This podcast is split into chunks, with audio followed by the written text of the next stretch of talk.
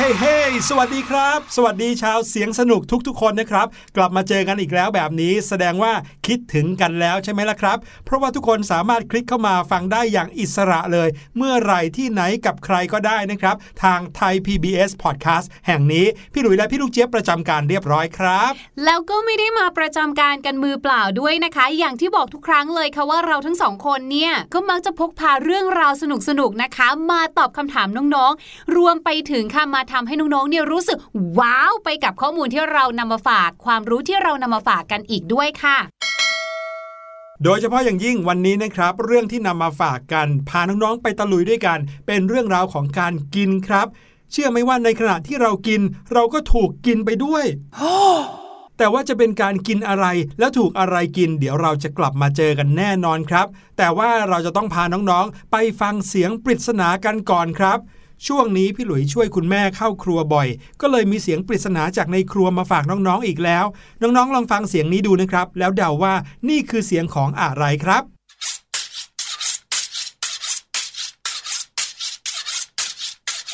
ทำไมฟังเสียงนี้แล้วรู้สึกเสียวฟันจังคะ แต่ว่าคล้ายๆ กับเสียงจอมยุทธกำลังฟันดาบกันชงเชงชงเชงยังไงไม่รู้นะ จอมยุทธที่ไหนเขาจะไปฟันดาบกันในห้องครัวล่ะคะ โดนคุณแม่ตีตายเลย นั่นนะสิ น้องๆครับ เสียงนี้น้องๆเดาว่าน่าจะเป็นเสียงของอะไร ลองเดากันดูนะครับ ชวนคนข้างๆ มาเดาไปด้วยกันก็ได้ครับ ย้อนกลับไปฟังใหม่ได้อีกรอบนึง แล้วเดี๋ยวเราจะกลับมาเฉลยกัน แต่ว่าตอนนี้นะคะได้เวลาที่เราจะไปกินผลไม้กันแล้วล่ะค่ะ ผลไม้เนี่ยนะดีมีประโยชน์ใคร ๆก็รู้ แต่บางทีพี่ลูกเจี๊ยบก็ไม่ค่อยอยากจะกินหรอกค่ะ เพราะว่าผลไม้ที่ว่ามีประโยชน์เนี่ยพี่ลูกเจี๊ยบว่ามีโทษซะมากกว่า เดี๋ยวพี่ลูกเจี๊ยบผลไม้ใคร ๆ ก็รู้ว่ามีประโยชน์ครับอืมไม่วิจริงตามินมากมายวิตามิน A B C D E ถึง Z เลยก็มีแถมผลไม้ยังมีสีสันสวยงาม น่ากินอีกด้วยครับ พี่หลุยยังไม่เคยโดนผลไม้กินนะสิคะ พี่ลูกเจี๊ยบ เรากินผลไม้ ผลไม้จะมากินเราได้ยังไงครับ กินได้สิ แถมนะกินลิ้นเราด้วยเนี่ยเจ็บจะตายแสบด้วยอ๋ออ๋ออ๋ออ๋อถ้าพูดถึงการกินผลไม้แล้วแสบลิ้นเนี่ย พี่หลุยยกให้เจ้านี่เลยครับ กินทีไรแสบลิ้นทุกทีเลย สับประรดใช่ไหมครับ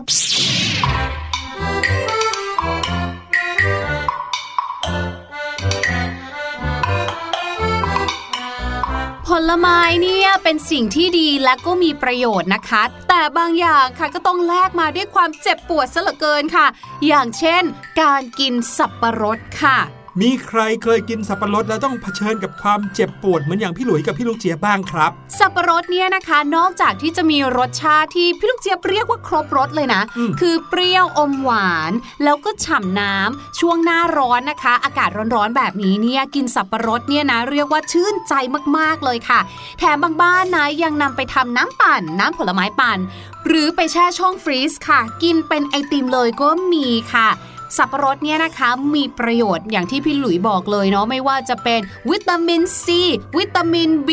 กรดโฟลิกแคลเซียมโพแทสเซียมนะคะอุ๊ยและอีกมากมาย และไม่น่าเชื่อว่ามีคาร์โบไฮเดรตอีกด้วยค่ะมาถึงเรื่องที่เราสงสัยกันดีกว่าเนาะว่าทำไมเรากินสับปะรดแล้วเนี่ยถึงได้แสบลิ้นค่ะ นั่นก็เป็นเพราะว่าสับปะรดเนี่ยนะคะเขามีเอนไซม์ตัวหนึ่งค่ะ ที่ชื่อว่าบรอมิเลนค่ะ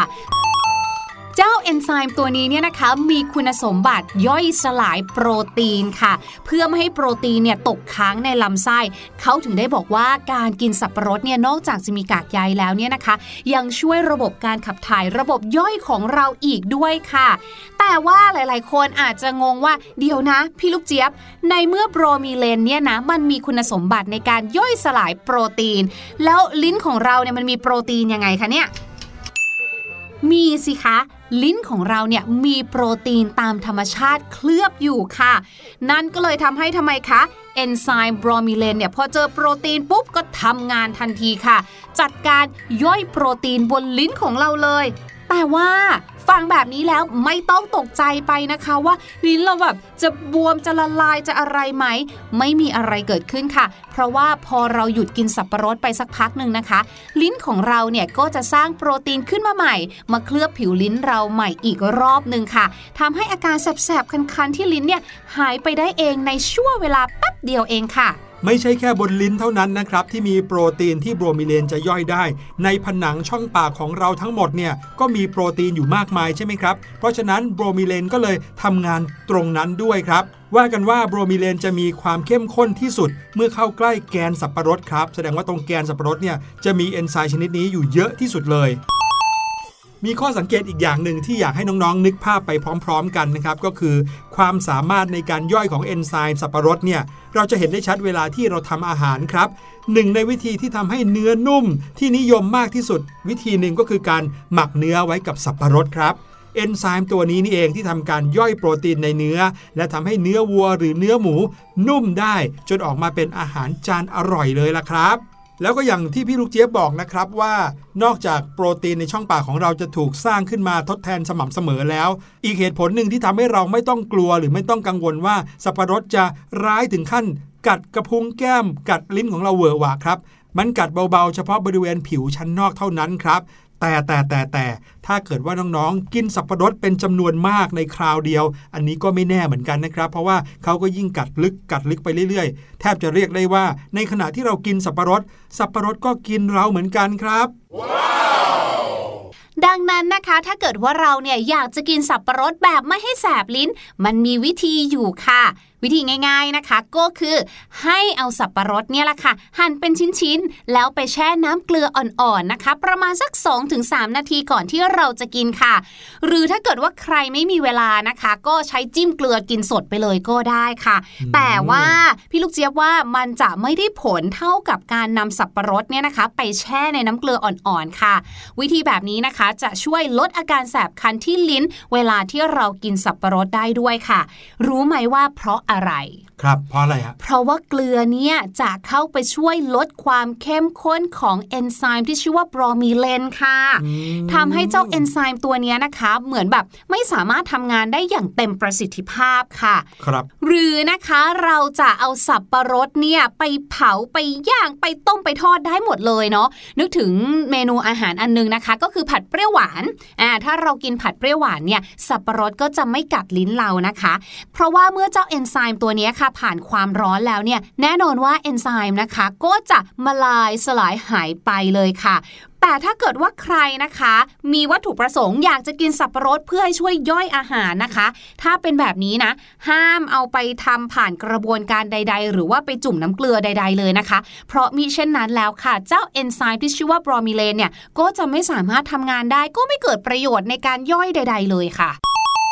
หลาย ๆ คนคิดว่าถ้าเกิดว่าเราปอกสับปะรดแล้วก็ทิ้งเอาไว้วางไว้เฉย ๆ ในอุณหภูมิห้องนาน ๆ จะทำให้เอนไซม์ bromelain หายไปหรือว่าตายไปหรือเปล่า นี่ไม่ใช่เรื่องจริงนะครับเอนไซม์ bromelain ชนิดนี้จะอยู่รอดได้ในอุณหภูมิปกติ อย่างน้อย 1 สัปดาห์เลยทีเดียวครับให้น้อง ๆจำเอาไว้อย่างนี้ก็ได้นะครับว่าสับปะรดที่กัดลิ้นเราได้ คือสับปะรดที่ยังไม่ตายนั่นเอง เพราะว่าเอนไซม์ในสับปะรดนั้นยังคงมีชีวิต แล้วก็ย่อยโปรตีนจากลิ้นของเรา หรือว่าในช่องปากของเราอยู่ ถ้าเราอยากให้เขาไม่กัดเรา เราก็จงฆ่าสับปะรดให้ตายซะก่อน โอ้โห ฟังดูโหดนะครับ แต่จริง ๆ น้องๆ ลองนึกภาพเมนูหลายเมนูที่พี่ลูกเจียบอกเมื่อกี้ก็ได้นะครับ เช่น ผัดเปรี้ยวหวาน หรืออย่างบาร์บีคิวที่เราย่างสับปะรดกับเนื้อชนิดอื่น หรือว่าในพิซซ่าก็ได้นะครับอืมสับปะรดที่อยู่บนหน้าพิซซ่า สังเกตว่าสับปะรดที่ย่าง สับปะรดบนหน้าพิซซ่า หรือสับปะรดในผัดเปรี้ยวหวานจะไม่กัดลิ้นเรา อืม แต่นั่นเท่ากับว่าอย่างเมนูบาร์บีคิวอย่างเงี้ยค่ะ ที่เขาบอกว่ามีสับปะรดด้วยจะได้ไปช่วยย่อยเนี่ย ก็ไม่เป็นความจริงสิคะเพราะว่าย่อยไม่ได้แล้วย่อยไม่ได้แล้วนะคะ ไม่เกิดประโยชน์ใดๆทั้งสิ้น ถูกต้องครับ นั่นก็แปลว่า ถ้าเราอยากจะให้สับปะรดช่วยย่อยโปรตีน หรือช่วยย่อยเนื้อที่เรากินไปในมื้ออาหาร ก็คงจะต้องยอมกินสับปะรดสด ให้เอนไซม์เขาย่อยโปรตีนในช่องปากของเราบ้าง ถือว่าแลกกันก็แล้วกันนะครับ ใช่ ส่วนใครนะคะที่ฟังมาถึงตรงนี้แล้วรู้สึกว่าอุ้ยโอเค สับปะรดเนี่ยกินดีจังเลยนะ แต่ว่าเราขี้เกียจปอก หรือว่าบางทีเนี่ยไปซื้อข้างนอกที่เขาปอกแล้วเนี่ยจะสะอาดหรือเปล่า ถ้าอย่างนั้นซื้อสับปะรดกระป๋องมากินดีกว่า ง่ายสะดวกแถมชื่นใจด้วย อยากบอกว่าถึงแม้ว่า โอเครสชาติของเขาเนี่ยก็จะฉ่ำชื่นใจอยู่เนี่ยนะคะ แต่สับปะรดกระป๋องเนี่ยจะขาดวิตามินที่ตามธรรมชาติของสับปะรดมีอยู่เนี่ยขาดหายไปเยอะมาก รวมไปถึงเอนไซม์บรอมิเลนที่จะช่วยย่อยโปรตีนก็จะหายไปเช่นเดียวกัน เพราะฉะนั้นเราก็จะไม่ค่อยได้ประโยชน์อะไรนอกจากน้ำตาลนั่นเองค่ะ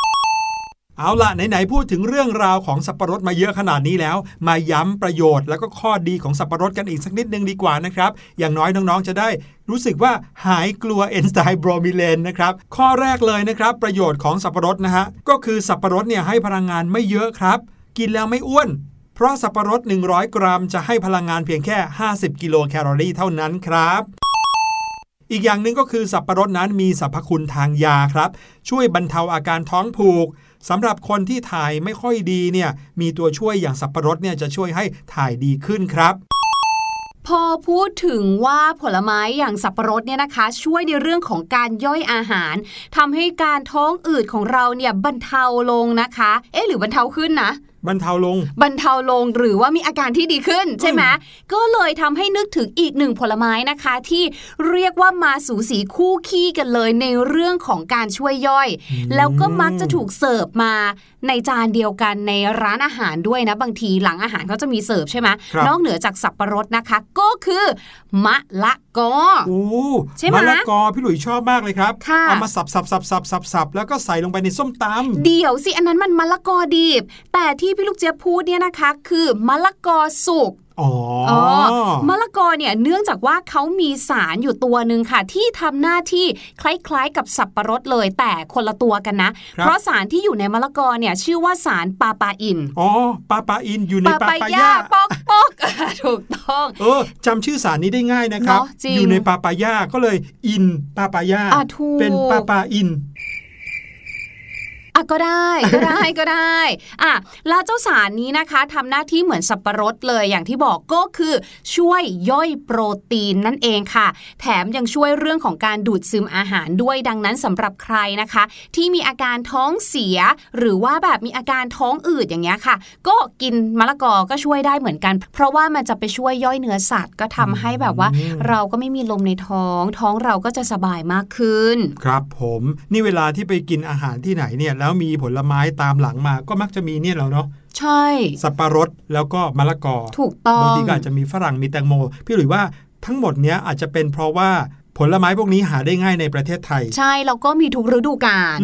อย่างถ้าสมมติมะม่วงอย่างเงี้ยค่ะอะมะม่วงก็ถือว่าเป็นอีกหนึ่งผลไม้นะคะ ที่ช่วยในเรื่องของการย่อยอยู่เหมือนกันนะ แต่คนไม่ค่อยเอามาเสิร์ฟให้เรากิน เพราะว่าบางทีมะม่วงสุกที่อร่อยๆเนี่ยมันไม่ได้มีในทุกฤดูกาลใช่แล้วมะม่วงก็มีราคาสูงด้วยค่ะ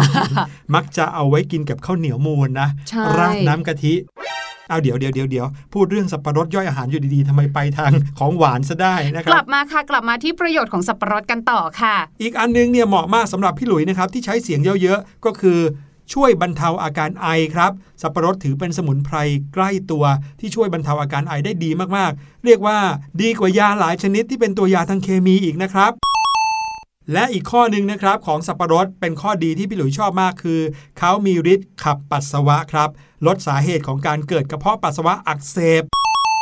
แต่จากข้อดีนี้นะครับก็ทำให้เรารู้ได้ว่า ถ้าเรามีความจำเป็นต้องเดินทางเป็นระยะเวลานานๆ ก็ควรจะงดกินสับปะรดก่อนนะครับ เพราะว่ากินสับปะรดจะช่วยเร่งการปวดชิงช่องของเราด้วยครับ ส่วนของสับปะรดที่มีประโยชน์มากเลยนะคะพูดง่ายๆก็คือมีเอนไซม์บรอมิเลนเยอะเลยก็คือ ส่วนของแกนสับปะรดนั่นเองค่ะ ดังนั้นนะคะ ถ้าเกิดว่าใครอยากจะกินสับปะรดเพื่อช่วยย่อยอาหารเนี่ยก็อย่าไปตัดเอาแกนสับปะรดทิ้งไปนะคะ นอกจากจะช่วยเรื่องย่อยอาหารแล้วยังช่วยเรื่องของอาการจุกเสียดแน่นท้อง หรือกินอาหารแล้วแบบบางทีอึดอัดท้องเฟ้ออย่างเงี้ยนะคะ กินแกนสับปะรดเข้าไปเนี่ยช่วยได้เยอะมากๆเลยล่ะค่ะ และด้วยความที่สับปะรดเนี่ยนะคะ มีเจ้าเอนไซม์ตัวนี้อยู่สูงถูกไหมรวมไปถึงสับปะรดเนี่ยเป็นผลไม้ที่มีรสเปรี้ยวค่ะ จึงไม่ควรกินตอนที่เราท้องว่าง หรือว่าตอนที่เราหิวนะ เพราะว่าอาจจะทำให้ปวดท้องนะคะ เนื่องจากว่าบรรดาเอนไซม์ต่างๆเนี่ยไประคายเคืองกระเพาะอาหารของเราค่ะ รวมไปถึงค่ะ ไม่ควรกินสับปะรดดิบค่ะ เพราะสับปะรดดิบเนี่ยนะคะ มีฤทธิ์เป็นยาถ่ายอย่าง แรงเลยค่ะ ไม่ใช่ไม่ใช่อ่อนๆนะคะ อย่างแรงเลยค่ะ อันนี้ฝากเอาไว้ให้น้องๆ แล้วก็คนที่ชอบสับปะรดทุกคนเลยนะครับเอาล่ะเรื่องราวของสับปะรดวันนี้มีมากมายเหลือเกิน หวังว่าน้องๆ คงจะกินสับปะรดได้อย่างรู้เท่าทัน และก็มีความสุขมากขึ้นนะครับ แต่ว่าตอนนี้ให้น้องๆ ไปฟังเพลงก่อนดีกว่าครับ เพลงที่เราเตรียมมาให้ในวันนี้เนี่ยเกี่ยวข้องกับผักผลไม้เหมือนกัน เพราะมีชื่อเพลงว่า 5 อัศวินผู้พิทักษ์ครับ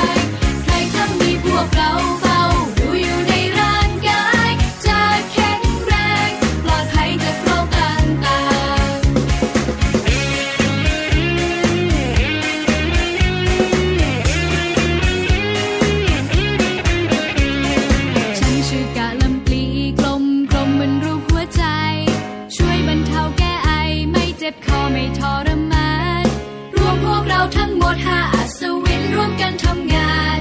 เพราะต้องการเห็นทุกคนยิ้มมีความสุขพวกเราห้าอัศวิน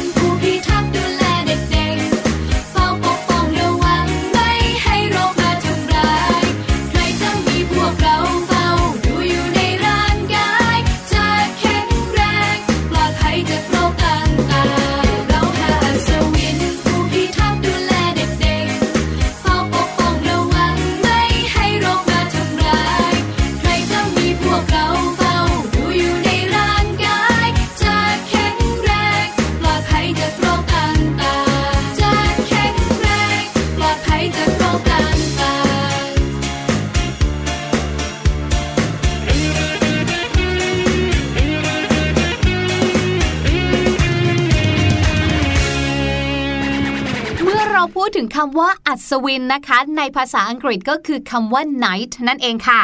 วิอย่าพึ่งค่ะ อย่าพึ่งเข้าใจพี่ลูกเจี๊ยบผิดหลายๆคนบอกว่าพี่ลูกเจี๊ยบเพี้ยนไปแล้วแน่ๆเลย เพราะคำว่า night อะแปลว่าตอนกลางคืนต่างหากล่ะ N I G H T night เนี่ยแอบมองกระปุกครีมของคุณแม่นะทุกคืนเลยนะ มันจะมีแยกไว้เลยว่า day and night จริงๆแล้วเนี่ยนะคะคำนี้ค่ะ night กับ night เนี่ยเห็นไหม ออกเสียงเหมือนกันเลยค่ะ แต่เขียนไม่เหมือนกันนะคะ ในภาษาไทยเนี่ยเราเรียกคำลักษณะนี้ว่าคำพ้องเสียงนั่นเองคำพ้องเสียงหรือ homophones นะคะ ในภาษาอังกฤษเนี่ยมีเยอะแยะมากมายเลย ตัวอย่างก็เช่นเมื่อกี้นี้ที่พี่ลูกเจี๊ยบบอกไปนะคะ ก็คือคำว่า night K N I G H T night ที่แปลว่าอัศวิน ออกเสียงเหมือนกันกับคำว่า night ที่แปลว่ากลางคืนนั่นเองค่ะ นอกจากนั้นนะคะก็ยังมีคำว่า bear อีกด้วยค่ะ B E A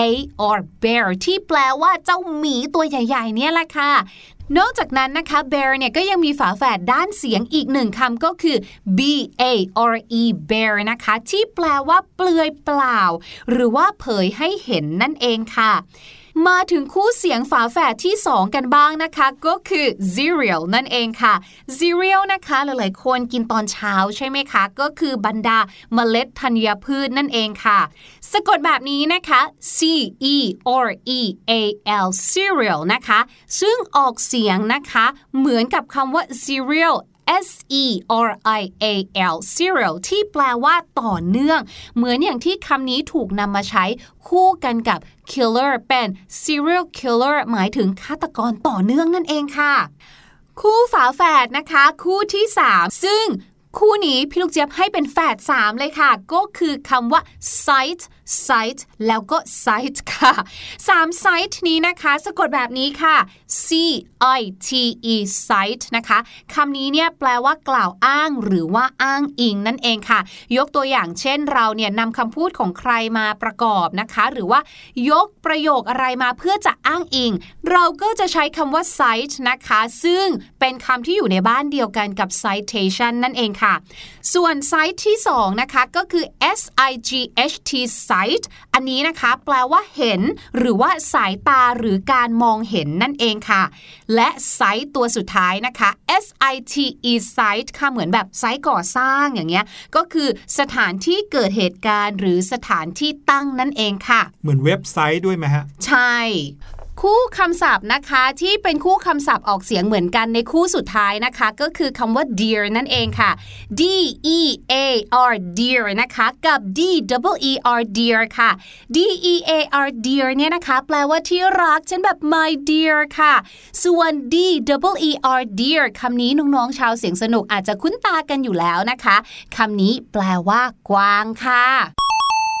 อ้โห มีคำศัพท์ที่พ้องเสียงกันมากมายเลยนะครับ แต่น้องๆสังเกตสิครับว่าคำเหล่านี้ถึงแม้จะออกเสียงคล้ายกันมากแค่ไหน แต่ก็จะสะกดไม่เหมือนกันนะครับ หวังว่าคงจะจำกันได้ แต่ถ้าเกิดว่าใครจำไม่ได้หรือจดไม่ทันแล้วก็ย้อนไปฟังใหม่ได้นะครับ นี่คือข้อดีของพอดแคสต์นี่เอง เอาละครับ ตอนนี้ได้เวลาที่เราจะมาเฉลยเสียงปริศนากันแล้วครับ และเสียงปริศนาในวันนี้ที่เปิดไปเมื่อตอนต้นรายการ บอกว่าเป็นอีกหนึ่งเสียงที่อยู่ในครัว แถมเสียงยังคล้ายกับการฟันดาบกันของเหล่าจอมยุทธซะด้วย เสียงนี้เป็นเสียงของอะไรลองไปฟังกันอีกสักรอบครับ